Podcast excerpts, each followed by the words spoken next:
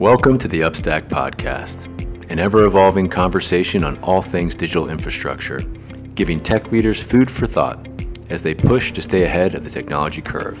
I'm Alex Cole, and with my co host and colleague Greg Moss, we invite you to join us as we talk candidly about the latest technology infrastructure topics. Stay with us. Greg Moss, it's always good to see your smiling face. How are you today, my friend? Doing well, Alex. Always good to see you too. There's so much that we could talk about every time we're together, and we do cover a range of topics. But I know, you know our last conversation on the Upstack podcast, we talked about the we were talking about power and AI, and, and the fact that AI seems like this onion, um, a multi, a many-layered onion you peel back only to re- reveal uh, more more that you want to dig deeper deeper into. But let's not forget um, the hype cycle, right? We're sitting and, in and the hype cycle. Yes, the the rush to the hype cycle, and, and that last conversation. I mean, there's so many different directions we could have we could go in coming out of that that last episode, but there is something about you know, that that rush for scale uh, that AI has brought on, and crypto still. Let's not forget about crypto. And with that rush, just the demands for power. If we thought the demand for power was great before, here comes technology that while it's been around for a while, it, it seems to be evolving even faster. And, and, what does that mean?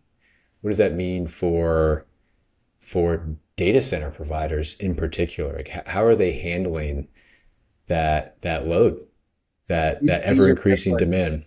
These are fantastic um, questions, and I'm really happy and excited about who we have here today to talk about these things. We we have got, you know, I'd like to think you and I were separated at birth. but this will be our, our first four person podcast, but more about our guests momentarily. Because when we talk about the rush for power, uh, I think sustainability, given the current green green landscape, I think is some terminology you use in our, our preparation for today's conversation. Sustainability and efficiency certainly come to mind.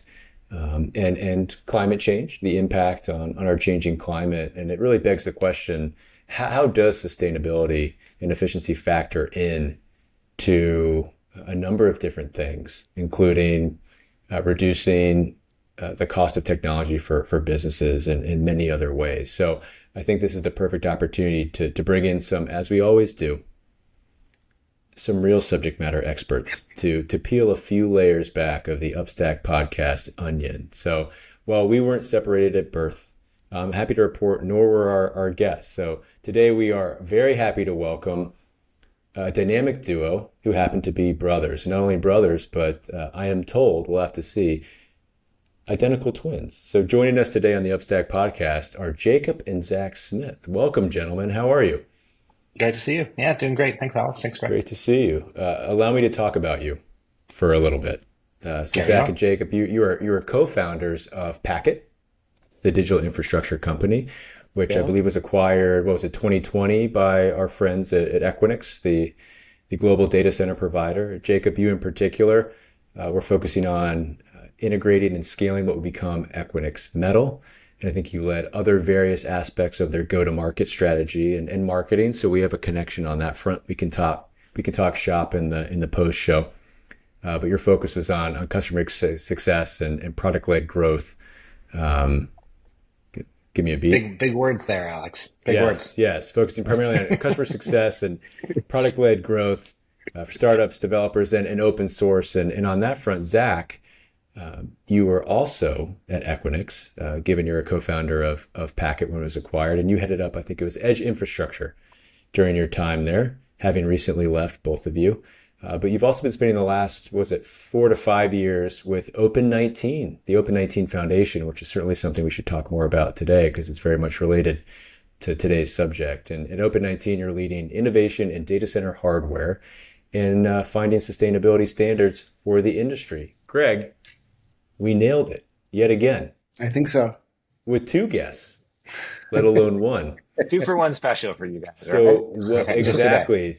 so so welcome welcome again. We're we're going to tackle. I don't know how you feel about onions, but we're going to start peeling here.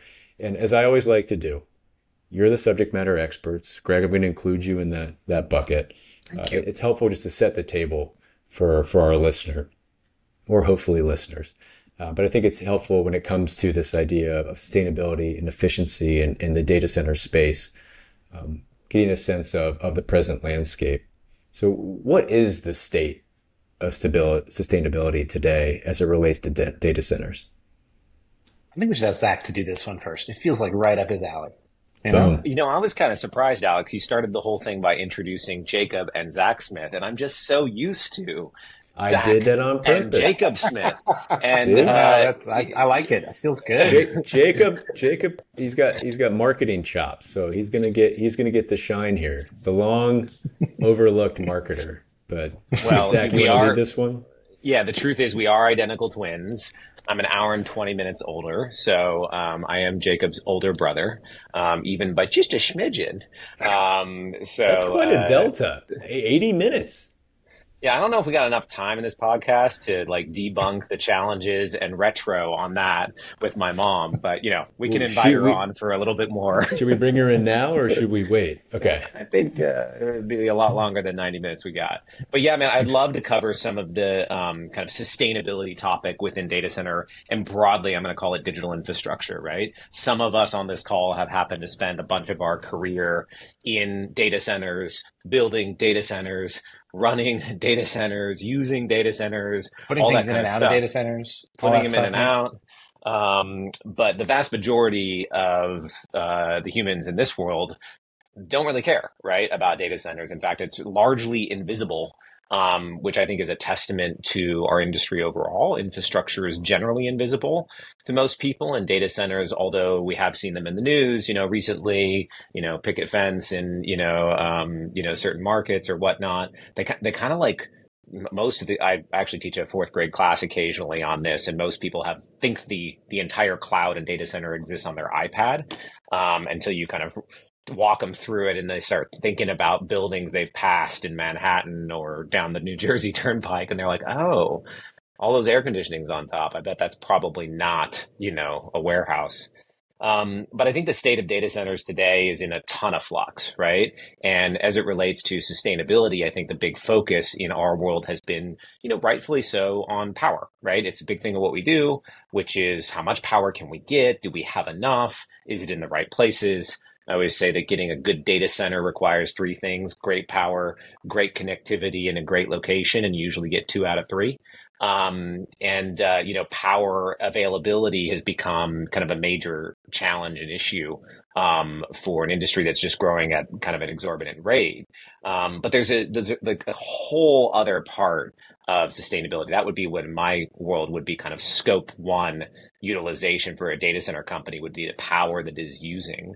Um, but then there's water, right, which has become you know a pretty hot button issue. Um, most data centers are air cooled. Uh, they're air cooled with evaporative cooling. Um, which takes a, a, large amount of water, especially depending upon the temperature ranges and, you know, both inside and outside the data center, the differentials and, and, and kind of different environmental concerns. Um, and then there's just the wider concept of waste, right? Um, vast majority of enterprise data centers, I think we've done a lot of improvements over the years. Uh, with cloud have very low utilization of the things within it, right? So they're constantly operating at, you know, two, three, four percent utilization. I think cloud is much better. I don't have any specific numbers, but we certainly saw quite a bit working at Equinix um, and seeing some of the workload that our customers were doing um, that was making that a little bit more efficient. But there's still just a massive efficiency game um, within the utilization of infrastructure itself. Um, and then you have the actual components, the things that are making it, the computers, the servers, the chips, the stuff.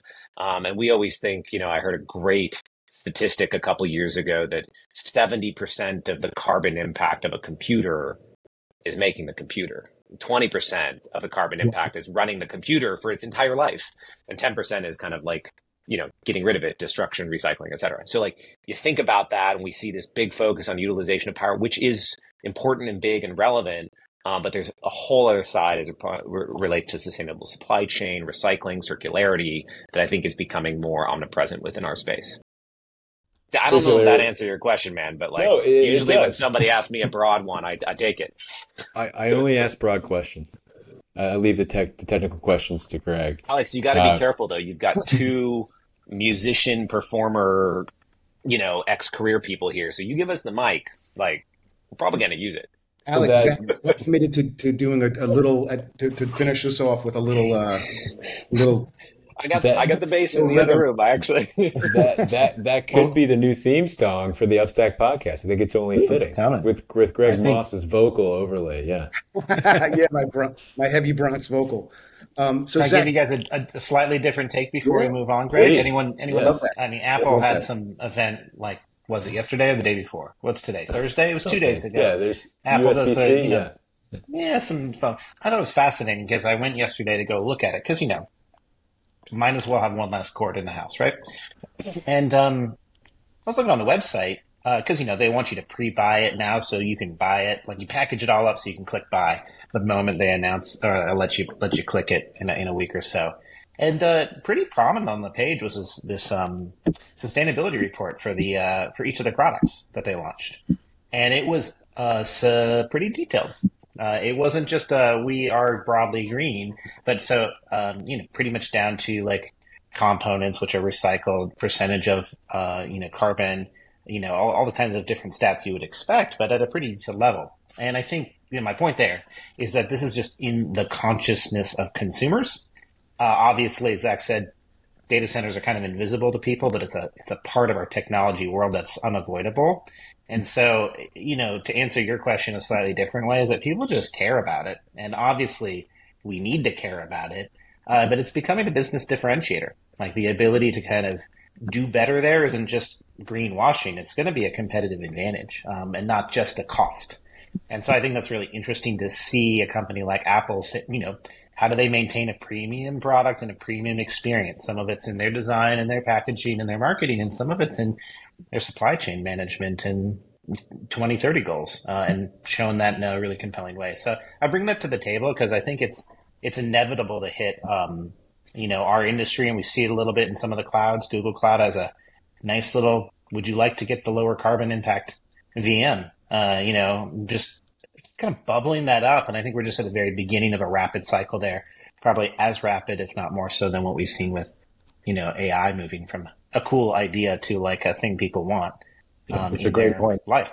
So, Jacob, I think the point there that is so fascinating to me is that we're seeing like a significant amount of leadership there in consumer B2C businesses, right? Apple being a great example, you know, like I'm sure, you know, you, you buy a, you know, thing of soap, you know, it's going to have, there's probably a product manager of sustainability at you know every consumer goods company or a whole team and what we've typically seen in the digital infrastructure space is sustainability primarily be more of a legal or finance like regulatory compliance um, maybe investor compliance to comply with new stuff coming out with you know shareholder needs and whatever.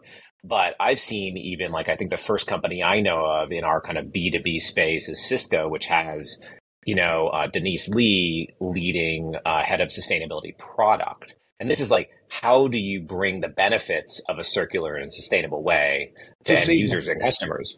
So save that because I remember you specifically talking about a circular economy, and that's going to be a little bit further down in the show. But I do want to go back to your original point about these data centers and how do we, how does a data center like an Equinix, you know, take large components of their facility and make it more sustainable, right? And and are there economic benefits, technical benefits? Like I want to understand that at a data center level. We're going to get to the consumer product level later, but I'm very curious. Yeah, I mean, there's a couple of ways that we can peel back this onion, and Alex got me all kinds of hungry. I think an onion dip and Super Bowl. I don't know, whatever.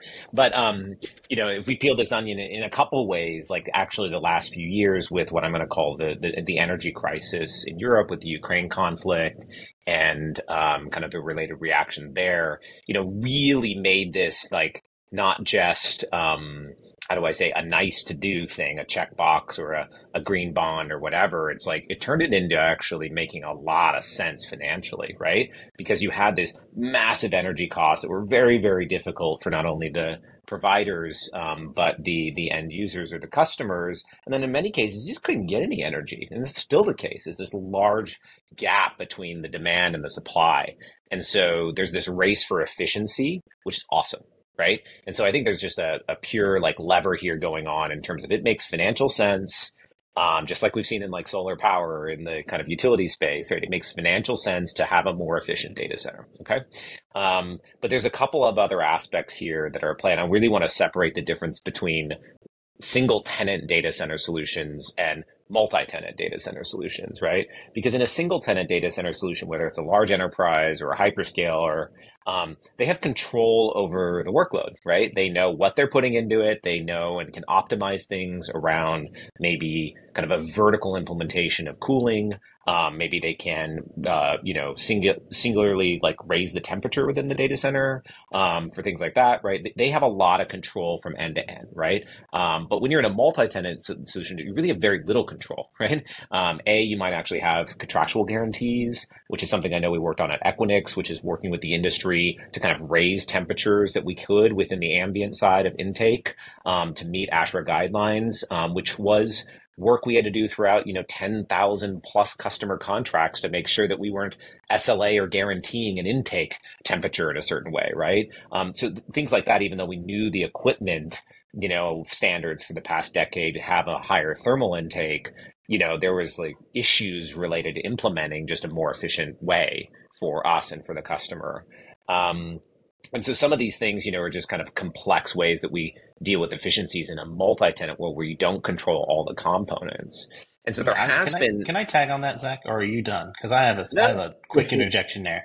Because I think that that is an important point, not only like single tenant, multi tenant, but hyperscale and everyone else, right? And so when we get to everyone else, they need a lot of help. They need a lot of help with a lot of things, um, but including, you know, we've had this nice um, dividing line, like, hey, you know, like you know, we'll build the data center, or we'll build the data center in the cage, or we'll provide the power. But you know, after that, like you kind of got to do a lot yourself. And I think we've seen, broadly speaking, enterprises, but let's just say anyone who values technology uh, as, as, a core part of their business, but is not a hyperscale scale, um, needing a lot of help wait, from the almost industry. everybody, right? Which is almost everyone, right?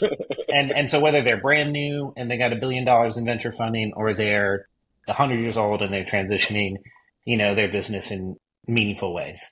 Uh, they need a lot of help. These are areas of expertise, and I think you know one one thing we observed, especially Zach noted the uh, you know the power power issues in Europe, um, very dynamic market, super complicated.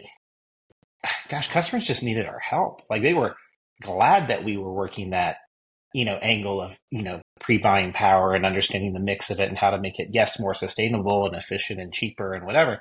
I think that that opens up the box a little bit when it comes to things like well what are you doing within the rack? How are you cooling your stuff?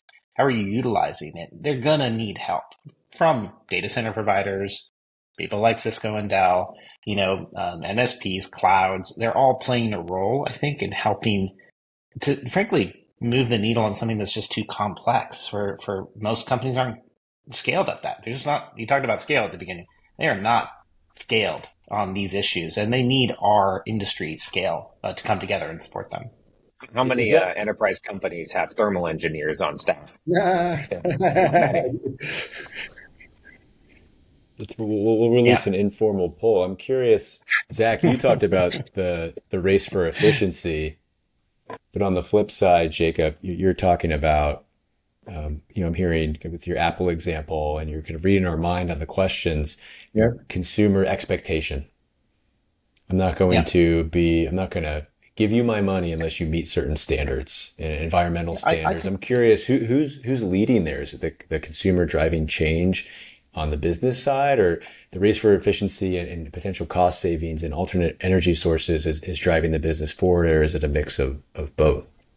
You're asking the question to a revenue guy here. So yes, marketing, but really, you know, the way Zach and I often divided the business when we worked on it together was front of house, back of house. And I really like the front of the front side of a restaurant, right? Everything from, you know, getting you to the restaurant to taking your coat to, to giving you your bill, right? Uh, that part of the customer experience is my jam and I'm a little biased. I think that we've kind of worked through a big cycle of cloud, right? Cloud has been uh, enormously impactful. It's changed everyone's expectations. What they want, they want cloud.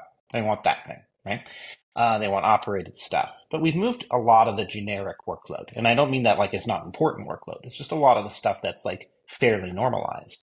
And as we get into the non generic, we're generally talking about revenue generating workload versus cost workload, right? ITE, things that are like, okay, I want to compress that now. So there's definitely an efficiency angle, but I think we're going to see more and more just because of the stage of the cycle we're in. And we see a little bit of that with AI, which isn't like, oh, I must save my AI costs. It's like, no, I must differentiate and grow and adopt. Otherwise, I'm going to not be able to pursue my revenue goals.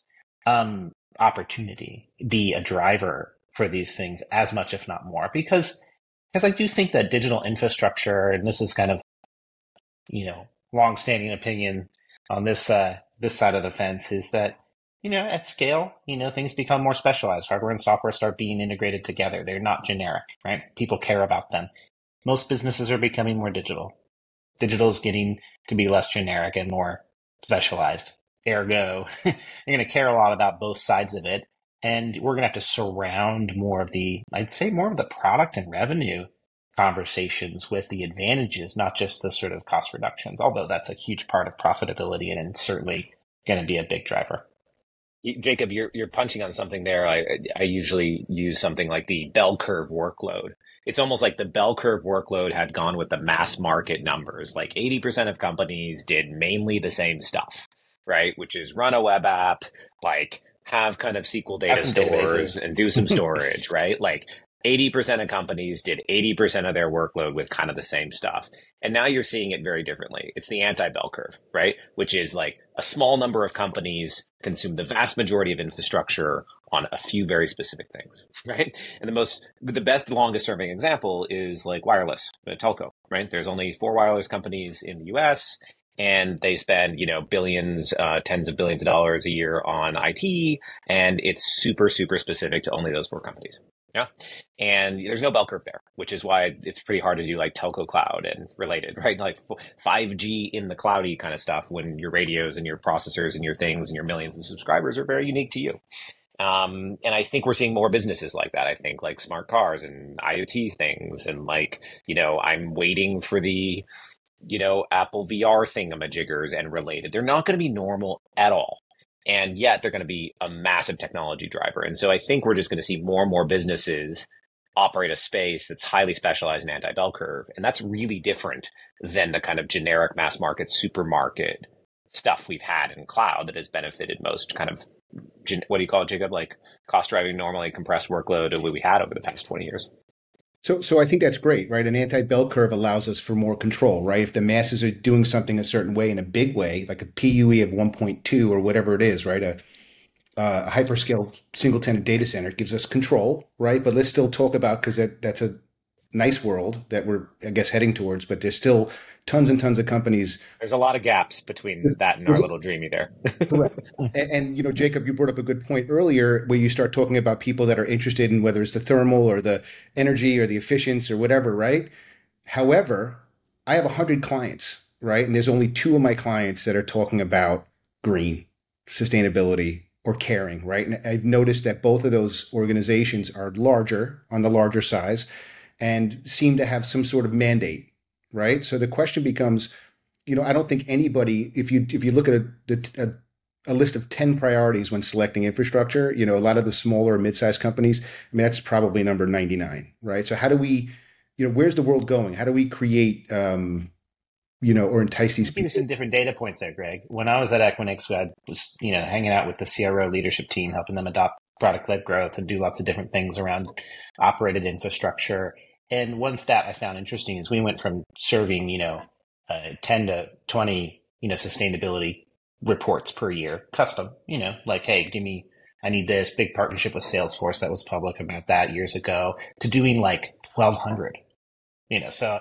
I would say it matters. The question is, is it, you know, Apple's a great example because they're Apple, biggest, most profitable company in the world but also based in California, who this week was passing legislation, as they often do, ahead of the national curve around scope three. So it's probably no surprise. Apple wasn't like, you know what I should do is be the best steward. They know it's coming, right? It's coming to regulate them. And some of this is going to simply be driven by requirements versus preference. Uh, so we could all. Are we there? You're 98, you're 98 customer. Well, no, I, we probably are not. But I mean, SEC is talking about scope three right now. And in Congress, and and that's like a problem, and it's probably going to get watered down, and it's, it's, it's somewhat inevitable. And the question is, is it's also impossible for companies to do right now. I mean, that's really probably why they're not asking for it, but they're going to start leaning on their vendors. Right? Yeah. Their suppliers are going to get the pressure. So Listed companies are already being forced into it. We saw that in the RFP side. Pretty much top of every listed company was there because a, a they have to start reporting carbon impact. They, you know, and they're subject. Most of these are global businesses. I'll give you a little anecdote. Um, we, you know, required to like. I, we got a regulation one of my last like months at Equinix where it was some like thing that came from the city of Amsterdam saying you must because you have servers, computers, not data centers. You have computers um, in the city of Amsterdam. You must report the power saving mode um, of every computer on a quarterly basis that resides within the city of Amsterdam to us in this format. Wow. You know, like, was it possible to do? No, it wasn't possible to do. They're like, but you have all the computers. So you must tell us that because we really don't have enough energy and we need everything to be more efficient. That's like a local city law, right? I mean, who knows how they would do it, all the other things, but this is like, it's going to happen, right? Um, Yeah. Whether it's at a big, nice, convenient federal level, um, or it's like individual little places, you know, Singapore. Ashburn, Virginia says Yep. like, you know, hey, we want this to be this way. Singapore is a great example. Why do we have a Singapore data center problem? Because basically we're like, we're not going to issue any more permits unless you all do these things um, this way. And so I think that this is coming, um, and smart companies or those that are investing, Greg, for the long term, because it's a critical differentiator for the future of their entire company versus like, we need this to be cheaper because IT is expensive. Yeah. Um, you know, those companies, like if they're thinking ahead five years and they got a board and they're like, what are we going to, like, they are, we must do better here. We must start understanding what our carbon impact is. Resources really matter. How are we going to report and account for it? How are we going to reduce it? Um, and a lot of companies, you know, have taken bold steps like net zero goals. How would they get there?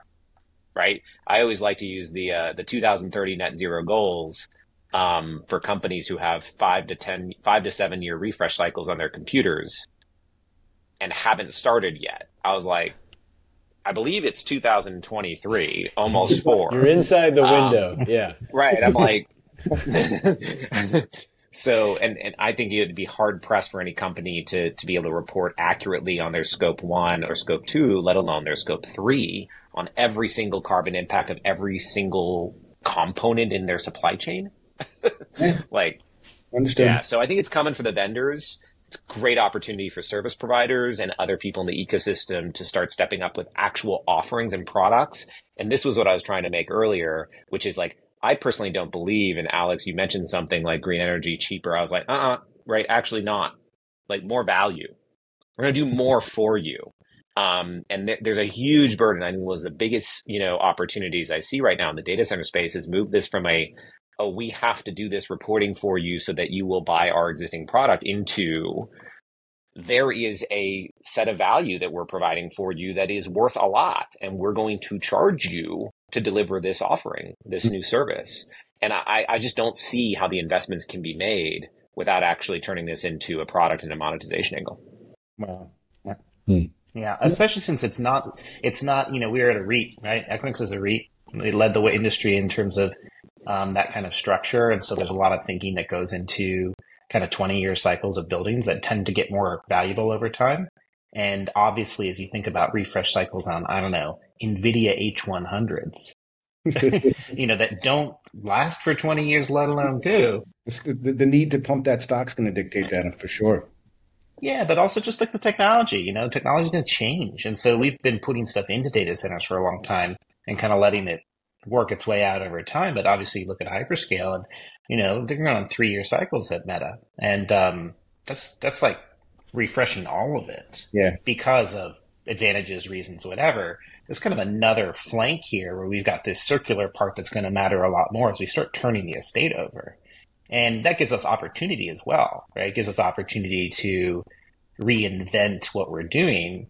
Um, but you know, like it's it's hard to be agile with physical things. Like we have to, you can't just apply agile method, you know, to hardware. It's difficult. The cycles are long. It takes time to build get to, physical uh, stuff. RM-RF the data center and recreate it. Yeah, not so much. let, let, let's let's dig into circular because that's come up a few times. You know, circular economy. Um, to me, that brings to mind things, you know, hardware, uh, laptops, iPhones. You know, some people get a new phone every year, some every two, if not more. Uh, potentially a significant amount of tech waste. Where does that go? How is the circular economy currently applying to data centers specifically? Can I start, Zach. Jacob? I just want to. I just want to say something. Um, so, uh, I think in some ways, both cloud and data centers have um, really moved the needle on um, circularity. Both are recurring revenue businesses. They're paid for outcomes, not widgets. So things in an as a service model, in my personal viewpoint, cause an economic reason to pay attention to the right things. Like who who has the cost of operating an inefficient data center? A data center company. And they like don't get new money for that. It's not like they charged an NRE, built a data center and walked away, right? They have to operate it. And so I think that's good because it causes the right kind of tie between economic outcomes and like you know um, efficiency and whatnot.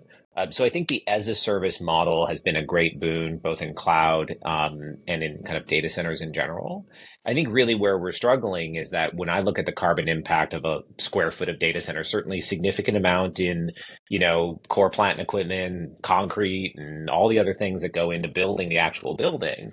But then you put like you know, millions of dollars per square foot of hardware into those things that all have a significant, um, you know, carbon impact.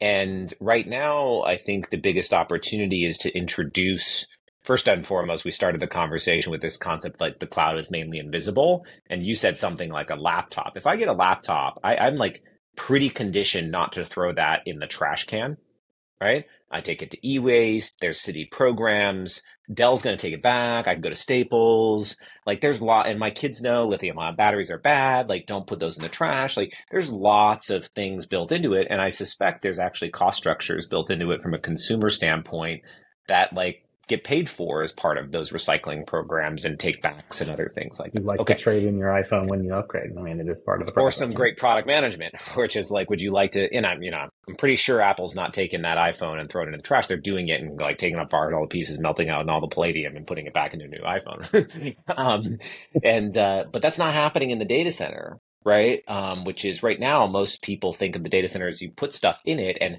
oh my gosh, I hope I never see it again, right? And we found it to be one of the biggest issues we have in a multi-tenant data center is like getting rid of the equipment. Like what happens when you're done? Right? But first off, nobody knows. It's all kinds of a hodgepodge of, you know, kind of deconstruction slash disposal companies. Um, you don't really get to return it to the manufacturer. There are no programs, as far as I'm aware of, that you can reasonably expect to like click a button and take back all your things to different OEMs and ODMs and cable manufacturers and things like that. Um, and so I think it's kind of the dirty little secret of the cloud because it's out of sight, out of mind. And I think it's an opportunity that we can really, I mean, I think one of the easiest, most awesome, if all you data center people um, are out there, please introduce a paid recycling program. Um, like charge your colocation customers money for destructing and recycling back to the OEMs your, the hardware in the data center. Like they will love to pay, right? There's some issues there, like data destruction and very like put put screws through my hard drives, but you know, there's all kinds of issues that we need to work through. Um, but it seems like one of the biggest opportunities is appropriate, re- appropriately recycle you know the hardware by by it's not free right um so, so like you even walk, you walk out of whole foods right and there's three bins there for compost for paper for trash so again i know it's dumbed down substantially but same concept i mean there's one data center out there that's doing this and it's iron mountain they happen to have a disposal portion yeah, they bought a company yeah, that. And, yeah. I, and it's not it's not even promoted properly. So I I couldn't agree with you guys more. And I think it starts here should we man should they be fined or should they be required at some level to do something it's a revenue generator i mean you said it yourself well, Zach. i think i think that you know very soon you're going to start to see um, procurement sides and related force the suppliers to be like i am not buying that computer unless you give a way for me to give it back like you have to guarantee your scope 3 supply chain for me so, like, how are we dealing I'm not, with? I'm not taking that on from you. I mean, that's not something you want to buy with your brand new server. Is the the long tail emissions exactly problem? and, and you so want someone else to do that. yeah, yeah. I think there's going to be push and pull there. It's going to go to OEMs and whatnot. Certainly, they can't burden it. So I think it's going to be an awesome opportunity for the data center operators to be like, guess what? We created a program, and you can for only one hundred dollars a month per rack. We will put on your you know end of life protection program right which is works with these 10 oems and we take care of it in a sustainable way and we know that it's not going to end up in a landfill like we know that it's not going to just get trashed by some random provider. I think it's an I awesome think this opportunity. Is all in the bucket of they need more help, right? Again, we go to hyperscalers. We had companies like IT Renew, which I think was the one you guys were talking about with Iron Mountain. Um, you know, did great job taking hyperscaler three year refresh stuff and turning it into valuable bits for enterprises because they're like, cool, it's like half price, you know, three year old stuff. I love it. Um, that's not the growth of the future, right? That's an important part of the supply chain, which is fairly homogenous, right? And yet, as we look again at the kind of the rest of it, which I think the rest of it is not just like, you know, a dog's breakfast. This is actually really valuable, and we can create thousands of companies innovating with technology. They're going to need a lot of help to do it, right? Not just from a regulatory standpoint, but they got to move faster, right? They got to be able to take advantage of that H100, you know, and you know Yeah. whatever, right? And so I think there's a lot to it, and you know, my general um, sensibility on it, Greg and Alex, is that at some level, every enterprise becomes a service provider or has one within them or borrows one from someone else to do their thing technology wise at scale. And that's going to include a lot of this efficiency, circularity, sustainability stuff because you're going to have to be expert at it in order to lead the market in it. If it's not important to you, you're going to push it on someone else and hope it goes away. I don't think that's a long term option, you know, long term, mm-hmm. five years, Yeah. 10 years max, right? And and so the last little change I wanted to point on there related to the circularity aspect was the business model shift, right? That's gonna it's already happening with OEMs who are coming out with as a service offerings, which means they own the asset. So now they're much more attuned to, well, how do I retrofit that piece of hardware versus trying to sell a new piece of hardware? How do I extend the life of the asset versus trying to give you the new model every year? You can see the whole way that our industry works is like, yeah, all that stuff I sold you last year, yeah, that's no good. This year's model is the best. And I look at like the most staid, you know, industry in the world, like automobiles, who has like how many different ways can you choose to utilize an automobile? You can buy one, you can lease one, you can finance it, you can get it via Uber, you can get a rental car. Like they even have like subscription programs from a couple of companies. Like there's lots of ways to like have access to an. au- We have like one way to get access to a server. It's either like cloud or like buy it. and so now we're starting to see this whole like a little bit of a subscription model HP GreenLake, Dell Apex, cool. That means those OEMs are going to care a lot more about how it's made, how I can take it back, how long I can use it for, you know, how I, uh, you know, you know, the refresh cycle. And then that will also push to the silicon manufacturers who currently do not have kind of any note. I don't think any of them have subscription revenue of note on their P&Ls when they report their quarterly revenues. But like eventually, wouldn't we want, you know, Intel, Nvidia, AMD, like they sell you a access to their IP, you know, processor or whatever. Like, wouldn't it be great if they actually made more money if you used it longer? Like right now they they make less, right? Because they can't sell you something new. And like that is, in my opinion, the big shift that will have to happen if we want circularity to become real. Like we can't we can't overcome those kind of the industrial logic of the major part of our industry, silicon and OEMs, not having a subscription model. They they got to move to that, and if they do, like it's going to change the entire. And I think data center industry has a huge role to play in that because who's going? We already know how to do monthly billing. We already know how to put it in and out in theory in places. They're probably ending up, you know, at our at our physical spaces. Um, and so there was a real partnership that I think could happen to re- remake how the industry works and think about, you know, the revenue models, right, and the services. And this is what it has to be. It has to be extra services because I doubt high margin silicon businesses want to take on cheap financing as their their new model, right? Yeah. So they're going to have to like have a new lever, right? More value versus just like more financing. Yeah. Yeah. Zach, and I was going to add in one, one thing that we talked about taking things out. Sorry, Alex, but, um, you know, makes me think about that little opening around Open 19, which is now called what's Zach? What's Open 19 called? SSI, man, sustainable and scalable SSI. infrastructure. SSI. yeah, Yeah. Noted. SSI. You know, and, and the way Open 19 It was just started, yesterday, was just- Alex. So it's just yesterday. It's all Break- new. breaking It's news. brand- breaking, Breaking news. Breaking news. news. You heard it here first. Everybody Everyone. stop. The data center open source thing has changed its name. Dinner table conversation at seven. But I always found it intriguing that you know, kind of genesis, you know, you know, for for LinkedIn and Evolve and Open 19 at the very beginning. I think the trajectory of that particular project, you know, I'm going to dumb it down because I'm just a marketing guy. But like, get rid of the cables, basically, you know, so you can slide stuff in, slide it out, which makes it a lot easier. You know, I mean, oh my gosh, the beautiful cabling that is done. You can't. That's a work of art. You can't undo that. I mean, there's all kinds of gravity around like just put it in and leave it there and don't touch it, monetize it, sweat it, make it last as long as you can. Some of that's okay, but like as we think about how to make technology, which would you say like seventy percent of it's like oh, making the thing and I getting think it was it an from IT Mexico, study. Yeah. yeah, getting it from China to Mexico, back to Taiwan, and then over to Sweden where it lives. I mean, that's where most of our okay. How do we make that more efficient too? You know, and move things around. The three Rs, Jacob. Just Reduce, reuse, recycle. The, th- the middle one is the best. Like if we could just I take think it. that that phrase is actually kind of of the vintage of Greg's T-shirt. Oh, It is. Yeah. Reduce, reuse, recycle, right? You know, and dare. Look at clients ask me for a cable that they can't get because they shipped everything to a data center, right? And they're missing this one cable, and it needs to be installed. One thing. They flew people from, you know, God knows where to set up servers. So, I mean, I, Yeah. Well, like, reduce, reuse, recycle, right? And I think that, that that certainly holds true for this problem. We just have kind of an interesting pressure because everyone that sounds good until suddenly it's like, oh, it doesn't matter. I have to do generative AI right now, no matter what. Make it go.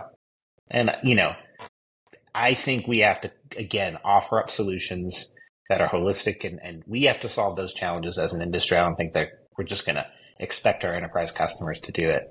You know, on that side of the house. I think on hyperscale it's totally different. yeah. the regulations come in, the mandates come in, the, the natural evolution of the, the technology comes with it. Zach, name, rebrand aside, mm-hmm. anything else you want to share about SSI? Give us a little more color Yeah. into the mission of the organization. Totally. Uh, so it's project within the Linux Foundation, and you know these challenges. It's focused on kind of standards, creating standards. Um, first and foremost, within the rack with Open 19, which was how to have a more efficient um, rack deployment model. So computers, power, shared power shelf. So you don't have to put two $600 power supplies in every server with tons of copper. You can have one power shelf. Um, how to reuse sheet metal, so you don't have to like throw out the entire chassis just because you want to upgrade the CPU. Um, and shared cabling, right, which is more efficient, kind of blind mate connected cabling.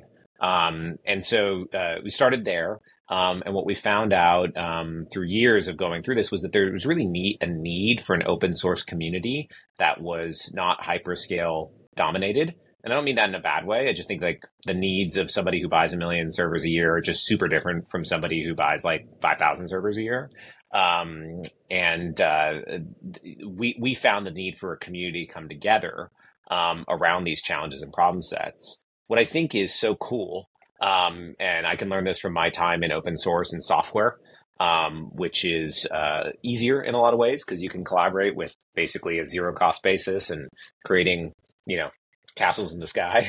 Um, it's very different when you're innovating on physical hardware standards, power, cooling. We uh, we recently finished the V2 spec, which focused on aligning with OCP and the industry around something as simple as the coupler size and location of liquid cooling um, cables, right? Like, it, it- so we don't keep moving them from side to side. So we don't like have different ones.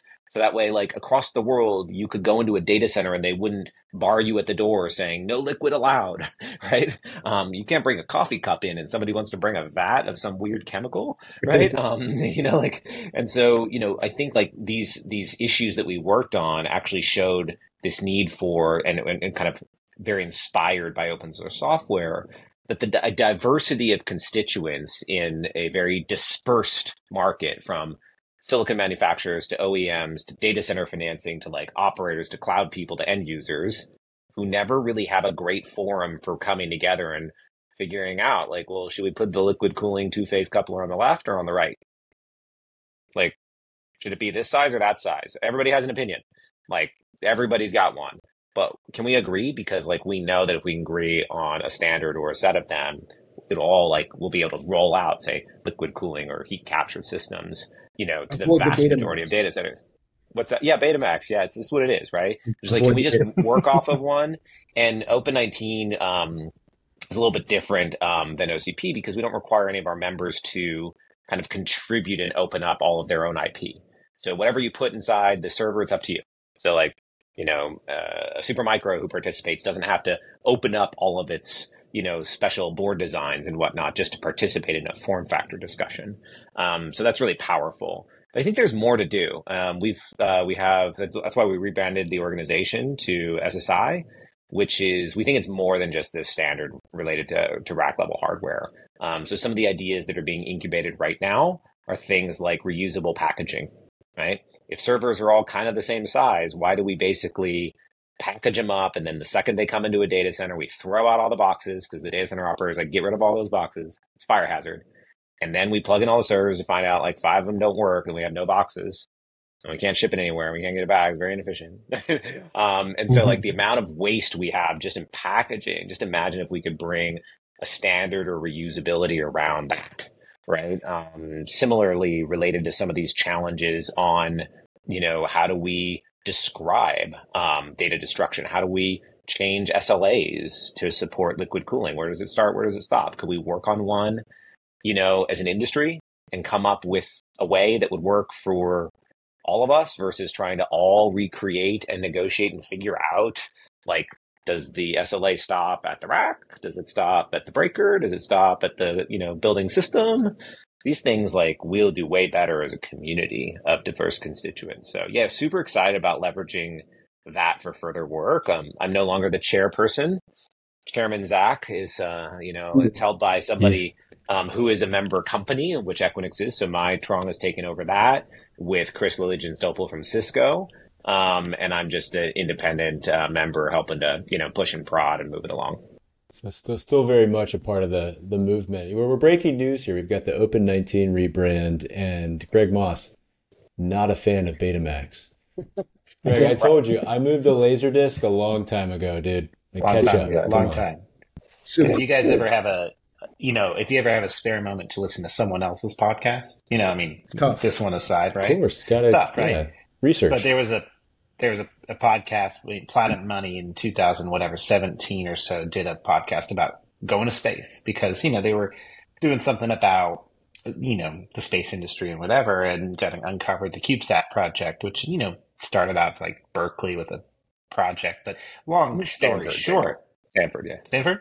Okay, Yeah. Berkeley, Stanford, very close by. But either way, the idea of collaboration and form factor and simplicity, so you can take something to space, kind of been around for a long time.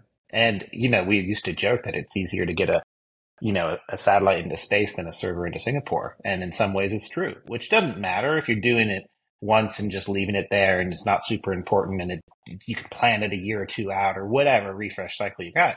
But if it's like more urgent slash dynamic, um, which I hope it will become so, so we're not just over deploying and hoping someone buys it, right? Uh, this kind of like standardization and industry levels super impactful, and I think working with uh, you know between OCP and SSI, you know that kind of stuff, it's just it's, Yeah. you know it's it's really critical. You know, Our How dream was always What do you our dream within within Open 19. Our dream, Greg, was always like, could you get plus one new server into a market for like twenty dollars and a and a shipping cost, like so that way you could just in time gear when you needed it, or if you could move it because it's no longer being used over there, but you could move it over here and extend the life. Yeah. Like those things would be huge for our industry, but right now it's so onerous to put something in or take something out. You just don't do it, right? It's too hard. and that's why the standardization uh, it plays such a critical role. Yeah, like is it a slot? You know, I, I wasn't really inspired. I had learned a lot from the early days of the telecom industry when I think it was probably the Bell system got rolled out in the US, where they're building a central office in like every town of America. Well, guess what they did? They standardized it and made it all feel the same so they could train an army of technicians who knew how to service it, who could go into it. And we don't have that. Like, we Yeah. need some standard form factors, especially as we move to more advanced systems like liquid cooling. How would we possibly train and support the data center techs who would be like, hey, so I just got here and I'm on remote hands call, and you said I should like fix the RAM disk, but there's all these weird cables coming in and out with fluid. Like, which one do I pull? Right? Like, you know, like they're gonna say, Like, I no, think I it's just a can't. WhatsApp chat, though, isn't it? It's oh, not it's a WhatsApp chat. I Yeah, it's mean, WhatsApp. Yeah, it's Um, and so like I think that like we need some standards, uh, just like for the mechanical side of just our industry training, getting people comfortable with. I mean, I remember the first time at Equinix, we walked in with some liquid cooled servers. Like, I got an escalation from the head of facility operations globally, saying like our team is not okay with you having it. What we ended up doing was doing a training program, walking them through. You know, it was dielectric fluid, so it evaporated. Like we showed them how to service it. They needed a lot of support so they could feel comfortable you know, because they were accountable for maintaining that facility, right? It's just interesting, you know, how much work that we need to do as a community. So we- we've also just thought about training and documentation as something that SSI can produce for our industry to help accelerate the adoption of liquid cooling in particular, which I think is going to be quite quite important towards our, our sustainability goals. You know, all, uh, all we don't the think weekends, about this man. at all, though. Yeah. you know, liquid cooling is something that Alex and I have noodled on for quite some time now, right? Because Yeah. there's this there's this uh, back and forth on you know immersion versus chip based cooling like a ZutaCore, right? Right. And it's it's just super. Betamax versus versus uh, Yes, Yeah, yes. yeah. Is immersion the Betamax? I don't know. yeah. Well, we want the laser disc one for sure, and then the Yeah. Swan Laser, one if we can have. And then- yes. and it- a little it- more difficult to store, but still. You know, I'm- Well, I think that think there are was- like there's a lot of different technologies out there right now. Um, they all have their pros and cons. You know, I think you, we tried to work and we worked through a significant amount of these religious battles, right? Um, during our, our Open 19 V2 working groups, which were every Thursday, 9 to 11, with a bunch of mechanical and fluid engineers on the phone talking to each other. Um, but what we ended up doing was just backing out to where we could agree on like coupler size across single and two phase. We could agree on flow rates from a building system. We could agree on, you know, certain parts that, hey, we need to build 20 year infrastructure around these components. These other things are going to evolve much more, you know, rapidly. And I think that and I wouldn't be surprised, Greg, that over time, I'm going to get a little weird here, um, but like, I don't think we'll have form factors of servers look at all how they look today imagine instead of servers that look like 19 inch rack things that you have to be able to put in any IT closet in the world. Well, why not just have like a cartridge that's fully enclosed liquid thing that you put in a slot? You know, like like a video game, like a Nintendo cartridge. You had to Makes blow in sense. it first and put it in. You know, Ooh, but like, yeah. why why not a totally different form factor for fully immersed? Yeah. right? Only because it's too hard for us to work as an industry right now. We don't know how to do it. And I, I do believe um, that we together in a community driven way can move to innovate and say, hey, that's possible. If, hey, most computers are never going to be touched by a random enterprise, they're going to be done by a service provider. And we have like the 10 biggest data center service providers all hanging out working on this thing. Like we could probably come up with a way where this worked for everybody. And then we like wouldn't with all of our, you know, regulatory, environmental, you know, umph out in the market and made that happen with certain OEMs. Like it's, it's actually what's funny about our industry is actually pretty concentrated. Like Yeah. ten data center builders, Yeah. five OEMs, three silicon people. You have basically the whole industry. We all know each Like- other. Yeah, it's like not very big, but we just don't have a good. I'm actually excited to be, you know, outside of Equinix because now I can work with other data center operators. Actually, they were a little shy about coming together. It was in a good way. We're like, hey, we get Equinix and DLR and DataBank together to talk about how we're all going to do this, and they were like, oh, definitely not. We're not doing that. And I was like, why not? You know, in software, we're used to that. Actually, right? Yeah. We do it all the time. And I think um, in uh, in data centers, we don't really have that habit. And so I think getting along that, we've seen a little bit like um, what Dean's done in infrastructure masons has been a good example. We need to practice those more because together we have the we can make it work. We have a lot of really smart and passionate people who all care about, I believe, the same outcomes. Yeah. Um, we just don't have great great mechanisms for making it happen right now. a bit of a segue, somewhat. You know, cloud obviously is is is come up a bunch throughout this conversation.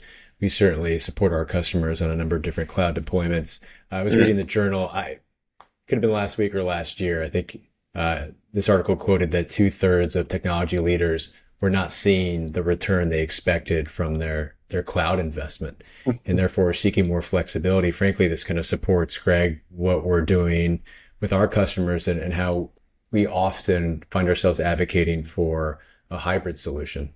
Mm. Um, I'm curious how this idea of sustainability in the data center relates to cloud or hybrid. And is there anything that we can be doing, given our close connection with our customers, to better emphasize efficiency in, in that strategy? Before mm. I have before I have the Smith brothers answer that, uh, I want to add to it. Because right? we will talk for 10 minutes and not let you ask any more questions. for the story. Right, we need content. Give us more. um, you know, I've always pushed, and this is one of the things I loved about Equinix, is that you guys ultimately fell into a position of true hybridization, right? You had this fabric, you had the metal, you had the colo, all these fun things. And I've we've been advocating hybrid for a long time. And so you have these mm. small companies that are saying, I want to I think I want to go to the cloud, right? And they finally get there and they realize it's 30% more expensive than it should be, right? So where yeah. do they really belong? But but then they're going to lose these efficiencies we all talked about, right? Because they're not following certain guidelines. You know, what's the right thing for them to do? Do they do they go into a less economic environment, right? Uh, for them, that's more, I guess, sustainable from a green standpoint, or do they stay where they are and go into a hybrid environment? I know it's kind of weird. Lay down on my couch and tell me about your childhood, right? I mean, I think it's a, it's complicated and it is expensive to do various things. Uh, I'll give you my perspective. Zach can correct me on all the things he thinks I did wrong. But um, first of all, I think cloud is an experience, not just like product called public cloud, which we understand as an industry very well. But customers are like, give me that thing where it all works better, faster, and my developers are happy, right? And someone else deals with all the stuff. I think operated uh, infrastructure and operated services are pretty, you know, important uh, when you just can't do it fast enough or great enough yourself. Um, now, if you can have that cloud experience and have some of your other choices with it too, like, oh, I need it locality or I want it on different hardware with a different cost basis. I want to own some of it. I want you to lease it to me, you know, OEM, whatever.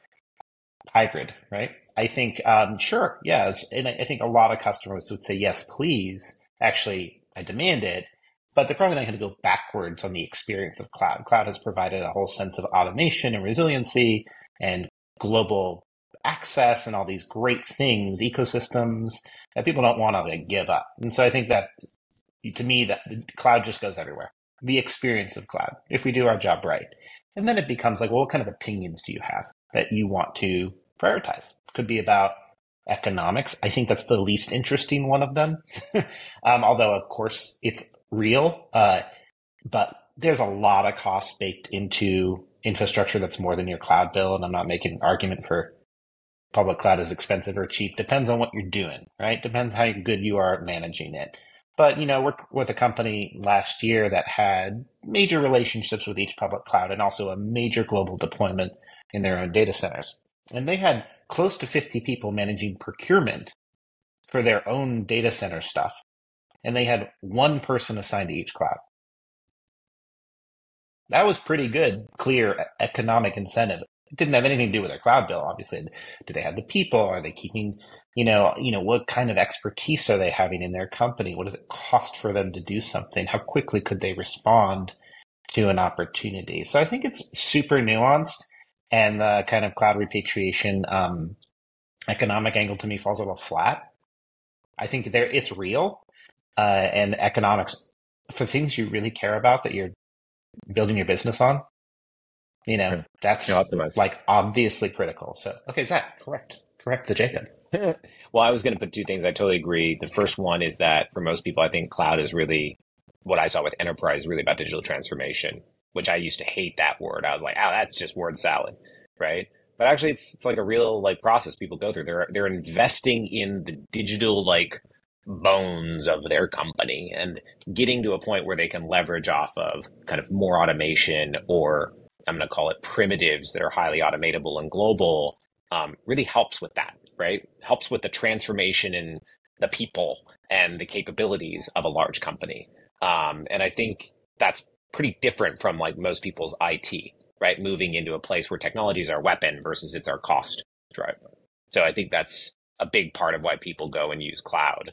Um, and so it, I don't think it's as easy as thinking about hybrid because you have to think like, is my organization ready for that? Do I have the tools and capabilities to do that in a hybrid manner? Do I have the is is my service provider when I'm going to do an on-prem or an outsourced colo or something like that able to deliver that to me, or do I have that internally? Because my real goal is to get developers to have cycle times of a week versus a year. That's my real goal, maybe. Yeah, or other um, related other related goals there that we talked yeah. about for the previous hour. You know, whereas you want someone as a service provider to manage your problems and opportunities related to sustainability or security yeah. or whatnot. Yeah. And so I think hybrid for sure is the way. The question is who's helping you do it? And are you helping how much are you doing on your own? That was my next point. Going into a single environment, how are they going to struggle to get I, I understand it. It's a challenge. Yeah. Um, and Jacob, just to correct myself, I maybe I didn't explain myself correctly. I was referring more to the big three, right? It gets really expensive, but there's yeah, the whole layer. Mm-hmm. There's a whole layer of these secondary cloud providers, right? Like whether it's Deft or Hivelocity or whoever, right? That yeah. do a really, really good job um, at uh, exactly yeah. what they're doing. It may not have every bell and whistle, but the cost basis is substantially yeah. low. So I think well, I, I, forget if it was AMD Zach back in the day, a couple years ago, used to really think about specialty cloud providers, right? Like yeah. right now, we're like the public clouds and the tier twos, and that's kind of industry parlance for like how big are you? Um, and I think we might see, you know, the mobility and the, the telecommunications and the various, you know, the AI clouds you know, just as much as we will the sort of big guys and small guys. And, mm-hmm. uh, you know, that's a prediction. We'll see if it happens, but. I think it's absolutely going towards specialized clouds, MongoDB Atlas, e.g., the database cloud is a big business now, and people yeah. rely on. Like, I want that expertise of that one thing versus you know um, the, the, kind of uh, overarching one-stop shop, right? And I think people are getting much more comfortable with that. They already do it with security, like with Akamai or Cloudflare, you know, and, and, and I think that it's going to become more and more common. The second point I was going to make was around global. I think we in our industry do a really poor job, and I'm going to use the, the the whipping boys and gals of data center and um, and OEM. If you want to, most companies I've worked with over the past couple years think in a global lens right? With technology, they're thinking everywhere. My customers are everywhere. My users are everywhere. I, I need to have the flexibility to be kind of everywhere ish. But data center companies sign contracts with you and assign sales reps like on your local on where the data center is. Like it's all very localized. It's super as if we're going to roll up in our pickup truck and rack and stack a server in the rack. Like that's got to change. You got to yeah. think globally, right? Which means global contracting, global usage, portability, single account team, like US dollar pricing everywhere. Name Like, you know, one bill, like one bill, right? Like, like these things are such a burden, like, because we haven't evolved um, the way we work to be global. Like, we're still thinking, like, well, I got my sales team for the Northeast using the thingamajiggers, and we're going to, you know, assign you there. And it's just not like how I think most companies are acting. So, cloud has done that. Cloud is like really good. I always thought that most of what I've done in my career of cloud and hosting has not been turn computers and networks on, but has actually been metering, billing, global contracting, and consumption models. And that was like the actual thing that we worked on almost all the time, um, which is why, Greg, you know, built billing systems and metering systems and the invoicing things like to make that happen. Um, and I think the second part of that, you know, is just the kind of experience and, and self consumption model, right? Um, that whole PLG concept, product led growth, e.g., the user, the human, the creator, the developer, the sysadmin needs to have access, you know, to things is still a gate right now. Like the whole um, zero to nine months to be able to put a rack of computers in Sydney is a total buzzkill to somebody who is, you know, paid for innovation, right? Like, yeah, what did you ship this month? Is like they're going to go somewhere else where they're going to happen. Yeah. And negotiating like a three year term on a something or other so I can try it out is just a non-starter. And so we're going to have to, I think, as an industry, do some work there um, between OEMs and data center companies, which currently, you know, frankly, it's just kind of like running through a barbed wire fence. You want to go global. Yeah. That's not very fun. Not not fun. So so I hear. We have a lot of technology leaders listening, uh, owners of IT budgets. We've covered a lot of ground. I think, Greg, in fact, we're going to need a, another onion because this one's pretty well well peeled, but not a tear in any of the eyes on this podcast, which is a good sign. Uh, why don't we go in reverse birth order? How about that? One piece of advice for the listener when it comes to sustainability, and, and be it the data center or more broadly. I got it. It's easy. It's. I mean, Ted Lasso gave it to me last night. It's so easy. It's like curiosity, right? You got to be curious about these things, not just try to get rid of them. And so, whether it's sustainability or the evolution of technology, like AI, developers, software, open source, these topics are not going away. Um, be curious, right? Be curious about how they work, how they could work. Um, set aside. I mean, I always used to give advice to my clients when I was in the consulting business. It's like, you don't do it all the time, but how about like an 80 20 rule or 70 30. You know, make sure that you're spending 20 30% of your time being curious about things that probably don't make sense to you right now, but are going to be an important part of your language in your tomorrow. Uh, so Ted Lasso says, be curious. He was just quoting Walt Whitman, so we'll go with that. Um, I would uh, play a little bit off of it and say, like, listen, there's no silver bullet. Nobody's got this figured out, right? And so let's lean in as a community. Most most complex, hard problems we can solve together. And so find the right partners, create open forums, join organizations where you can talk about it, be a little bit vulnerable. Like you don't have all the answers, that's okay. No does anybody else. Um, but we can learn from each other and we can probably do better together.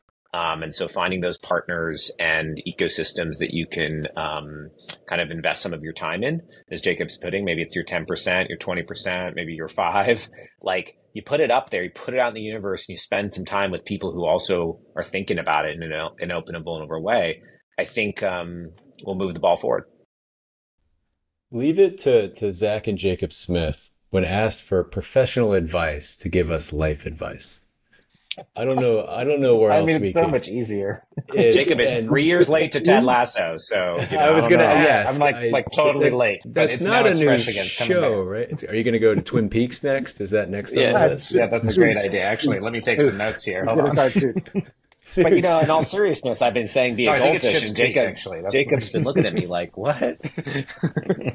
I was Like, excited be a Jacob, goldfish. when What are you Zach you talking were going to be joining us. It was pretty cool. And Zach, I miss us.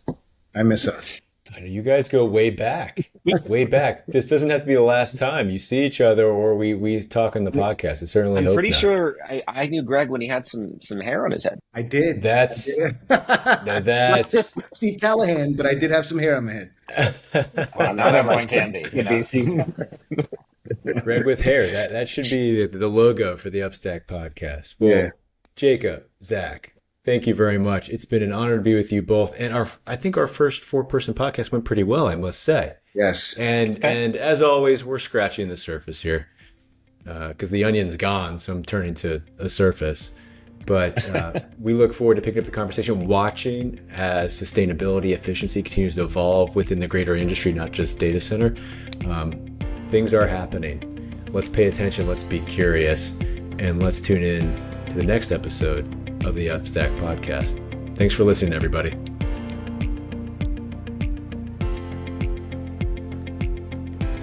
Thank you for listening to the Upstack Podcast. Don't forget to like or subscribe to the show wherever you get your podcasts.